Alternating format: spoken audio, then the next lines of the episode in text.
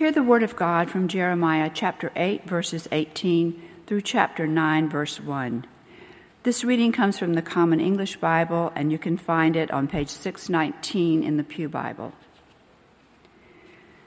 No healing, only grief. My heart is broken. Listen to the weeping of my people all across the land. Isn't the Lord in Zion? Is her king no longer there? Why then did they anger me with their images, with pointless foreign gods?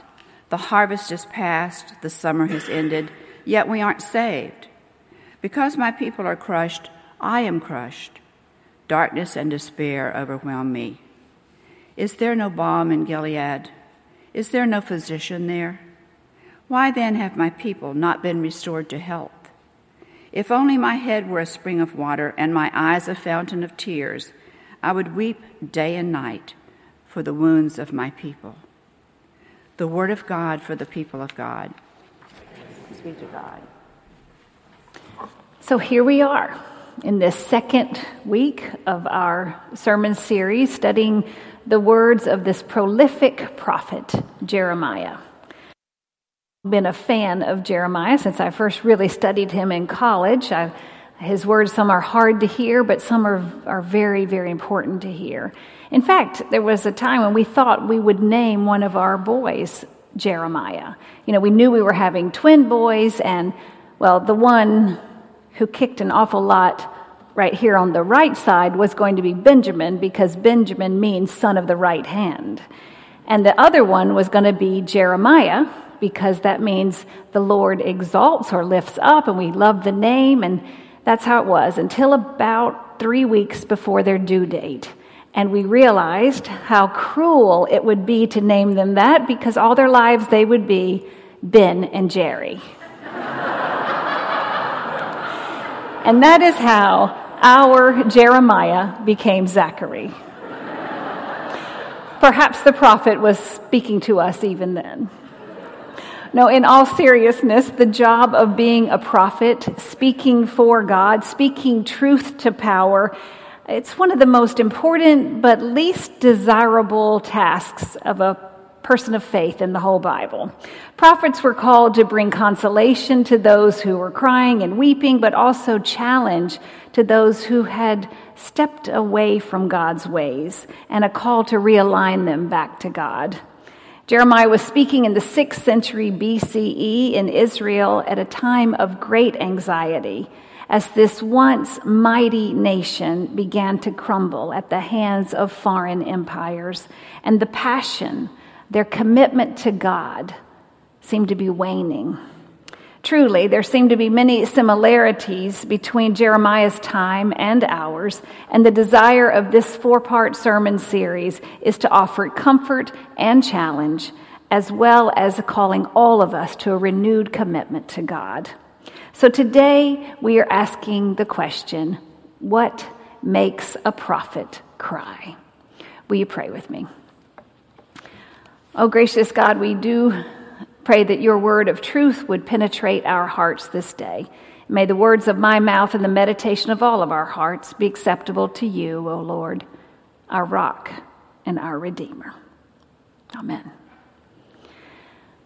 So, when was the last time you had a good cry? When was that? For me, it was just 15 days ago that I stood in that narthex with Benjamin and Zachary, not Jeremiah, on my arms. As they were about to walk me down the aisle, over to the left was my husband Clark with our daughter Abby dressed in white, about to be walked down here to marry a man who was behind that door with McGray, Eric. He was waiting to come out till I was seated on the front row. The tears were flowing and they were joyful tears. Tears of love for life and tears for the love that they were expressing with one another and this community of faith. It was a happy, happy day. Those tears are very different than those ugly tears that we get with the red nose and the awkward look on our face and eyes that are you can barely open because they're so puffy. Those kind of cries follow a trauma, perhaps, or a death of a loved one. That sorrow filled cry came out of me when my mother died, and, and exactly three years later when my father died. That anguished cry oozed out of me after I was far too close from a violent ambush in Nicaragua when I was serving as a missionary there. And after that event that happened on July the 4th of 1987, I bought this woman, this weeping woman who was kneeling in prayer with skinned knees and a big wound in her heart. And I bought her because she represented for me that whole experience of that week. And I keep her in our family room, for she reminds me daily that people around this world, indeed many of us, are weeping daily. And it helps me recognize that my sorrows are connected with the world's sorrows. Tears, weeping, crying. When was the last time you had a good cry? What was it about? And who was involved? We commissioned our uh, mission team go into Costa Rica at the last service, and we reflected together briefly that they may be experiencing tears of joy and sadness as they work with people who live in poverty there next week. Crying is not a sign of weakness. I believe it is a sign of strength. It is a sign that the heart is open to the needs of others and that the heart has the capacity to feel, to grieve, and to enter into the hurts of those whose hearts are breaking. You know, in many history books describing ancient times, we find lots of references to the custom of collecting one's tears. In fact, in the National Museum in Jerusalem, there is a collection of tear bottles Several ancient cultures made use of them. And tear bottles can be found in very large number when you open up the tombs of ancient peoples. They are often made of thick glass, although the very poor sometimes just had pottery bottles that were not glazed or fired. And they were all made with a slender body with a broad base and a funnel shape at the top. Every member of the family had a tear bottle. They collected the tears of the family. And when serious trouble or a death occurred in the home, all the relatives came together and everyone brought their own tear bottle. And as they wept and wailed, the tears rolling down their cheeks, they gathered the tears of one another in their bottles. That bottle was very sacred to them, and it represented all the heartaches and the sorrows and the bereavements from the grandparents down to the smallest child. And when a person died, their tear bottle was buried with them. It was a way of marking your life, marking what was important and honoring it. Can you imagine having bottles in your kitchen of the tears you have cried. Maybe it would be marked 1975, 1998, 2001, 2016. What a way to measure your life by how much you have cried. And I understand some cultures had two bottles one bottle for happy tears and one bottle for sad tears. And it is said that those whose cups were the most full, whose cups had happy and sad tears, were the ones who were most esteemed in the society. For crying was a mark of having lived greatly and cared deeply. So, our text today makes us want to ask the question what makes Jeremiah cry? What makes a prophet cry? Indeed, what makes God cry? Now, that question may be a little startling because we don't often think of God as suffering, yet Jeremiah's anguish reveals the suffering of a God whose heart can indeed be broken. So, what's going on? Why so many tears? Well, McGray mentioned last week, and Clark mentioned in the announcements that Dr. Brian Russell, who's coming later this week, he came and spent about five hours with all of the clergy one day. And he shared with us some important insights into this book. And so some of this may be a little recap from last week, but it bears repeating. There are three hard truths that Jeremiah wanted to get across to the people of Israel. And I think we need to hear as well as individuals, as the church, and as a nation. So the first one is idolatry. Idolatry. Hmm. It's the worship or devotion of something other than God. It is anything that you always do or prioritize that is more important than your relationship with God. It's not literally bowing down to a graven image like we might conjure up in our head from the Old Testament stories as a child, but it, it's more than that. It has to do with all of those things that we prioritize and maybe are obsessed about power and prestige. It includes our prosperity and our love of money. It could include our love of flag and military might, and it could include our families. Anything could be an idol if we place it before our relationship with God. If, it's, if we do that more than seeking God's presence. The second thing that was grieving Jeremiah was injustice. Jeremiah was quite worked up about this. In chapter 5, he says, To be sure, their evil deeds exceed all limits, and yet they prosper. They are indifferent to the plight of the orphan and reluctant to defend the rights of the poor. And earlier in chapter 8, he said, I have listened carefully, but haven't heard a word of truth from them. No one regrets their wrongdoing. No one says, What have I done? Everyone turns their, to their own course like a stallion dashing into the thick of battle. Injustice. It has to do with any form of unfair treatment about, against another individual or group of people. And it has to do with those actions that cause injury or undeserved hurt to others. It's any act that is unfair to violate another's rights. All we have to do is listen to the evening news or listen deeply to the stories of our neighbors, and we can come face to face with injustice. The third hard truth Jeremiah speaks about is inviolability. It's a fancy word that is the belief that one is secure and safe from destruction or violence simply because God is faithful it's the belief that one is invincible or unbeatable because God has blessed them and God is on their side. You see, they thought they had security apart from faithfulness.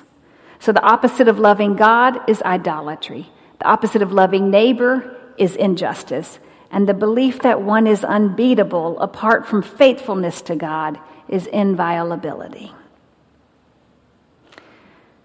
Those are the three big points but Jeremiah is known for his nickname is the weeping prophet. How sad is that? I mean, really. I dare say there is no other passage in all of Jeremiah that warrants this label for him better than any other. He is crying tears over his people, over God's people, shedding tears over the condition of the world and the mixed up values and priorities of the people of God. He's speaking to the community of faithful. He's not speaking to outsiders. He's speaking to the church, if you will, the covenant community, insiders. He's weeping over their behavior, similar to, I believe, what Jesus will weep over Jerusalem in 600 years into the future. Jeremiah is crying over the disaster that is about to come to his country and the people he loves. He's crying and he's praying and he's hoping that God's people would recognize their waywardness and return to God. But since we know the rest of the story, we know they don't learn that lesson until after Judah has fallen, until after their leaders have been taken away in chains, until after their economy is wrecked and their temples have been leveled. Yes, there is much to weep about. Our text ends there is, is there no balm in Gilead? Is there no physician there? If only my head were a spring of water and my eyes a fountain of tears, I would weep day and night for the wounds of my people. You know, if we go to the movies or we read a story, and often with the sermon, we like it when we get to the point of resolution. We like it when somebody is reaching out and blotting our tears. We like a tidy ending. That's why we like Psalm 30. Weeping may endure for a night, but joy, it comes in the morning. We like it because it resolves our grief and our hurt and our despair and our pain. And we can live with the depth of pain for a little while, knowing joy comes in the morning. But some sermons, they just don't resolve that easily. Today, our scripture does not tie it up so nicely. Rather, our pas- passage is a deep lamentation of Je- Jeremiah over the people of God. And so we sit here for a bit longer with our grief not because we want to just wallow in self pity, but because we are trying to be faithful to the call of God on our lives to look around us and to identify with the hurt in this world and to add our tears to God's tears. It just isn't easily, tidily resolved. Do you remember a few months back when we had Reverend Gary Mason here from Northern Ireland? He is a longtime friend of this community and was very involved in the peace accords in Northern Ireland. But one thing he said that Sunday he preached was you know, there are just some times when you don't need a praise band, but you need a lamentation band. Today's text calls for that. Lamenting together over the pain of this world is so important. Walter Brueggemann says that lamenting is giving voice to our disorientation. I don't know about you, but I'm feeling pretty disoriented when I look at the world today.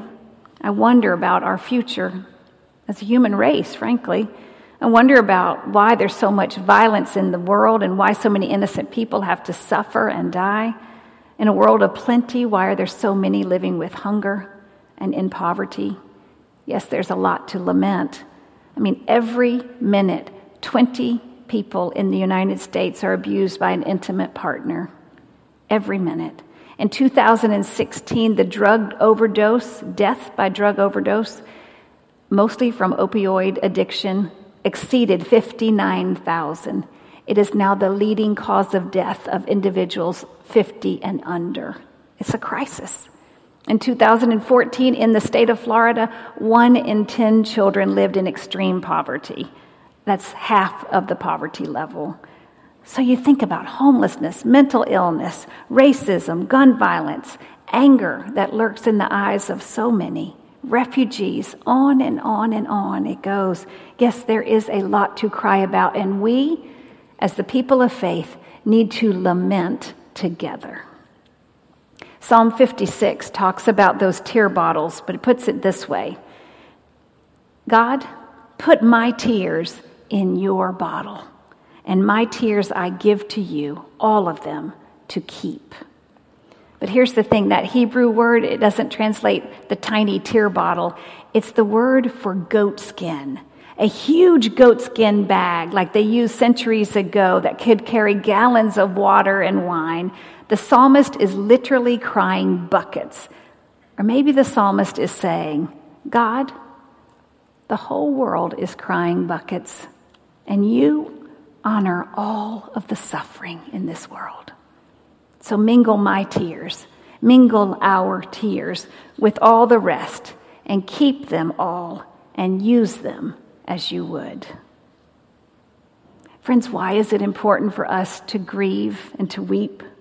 I think as a community of faith, it allows us time to look at ourselves and to ponder the decisions we make, the things we actually do and the things we don't do. It calls the covenant people to change their thinking and see life and see others perhaps in a different way. And crying, crying can be oh so healing. It can be like a healing ointment that you share together.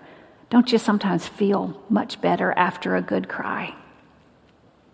One of my favorite theologians, Frederick Buechner, says this Whenever you find tears in your eyes, especially unexpected tears, it is well to pay the closest attention. They are not only telling you something about the secret of who you are, But more often than not, God is speaking to you through them. Friends, what are you weeping about these days? What is breaking your heart? What are those things maybe that you need to take off of your plate and offer to God's tear bottle? You see that little piece of paper that's in your bulletin? That colored little piece of paper? I want you to pull it out. For this is an invitation for you to answer the question what do you think is breaking God's heart? What do you think God is lamenting about today in 2017? And what are the things that are breaking your heart? I want you to write it down. And after the offering has been collected, the ushers have passed your row. I want you to come forward and place your heartbreaks, your tears into God's tear bottle. This is our version of a wailing wall. Mingling our tears with God's is a way of honoring what matters and seeking God's healing together. Being prophetic is speaking truth to power, but it is much more than that. It also includes speaking truth to suffering, speaking truth to weakness or laziness or failure to take responsibility. And it doesn't stop there either. It's also a speaking that involves an action of engaging the world and engaging those people, especially who are different from us. So for me, for me, this whole text is a call for empathy, weeping with those who hurt far away and those of us right here in our own context. It's a call for understanding and sensitivity to those things that are breaking the very heart of God today. It's a call to speak truth to power and to suffering and weakness. It's a call to mourn. And if we could truly learn to mourn together, lament with one another, maybe, just maybe, we could come to love others, to love those who are different from us. And if we could authentically love them, our eyes might be open to recognize that the Lord, whom we are crying out to, is already at work among those with whom we are praying, already there, working among the broken and the suffering of this world. And you know what? I believe Jesus is there as well, wounded and pierced and weeping, yet speaking a quiet promise of the reign of God that will yet come. May it be so. Let us pray.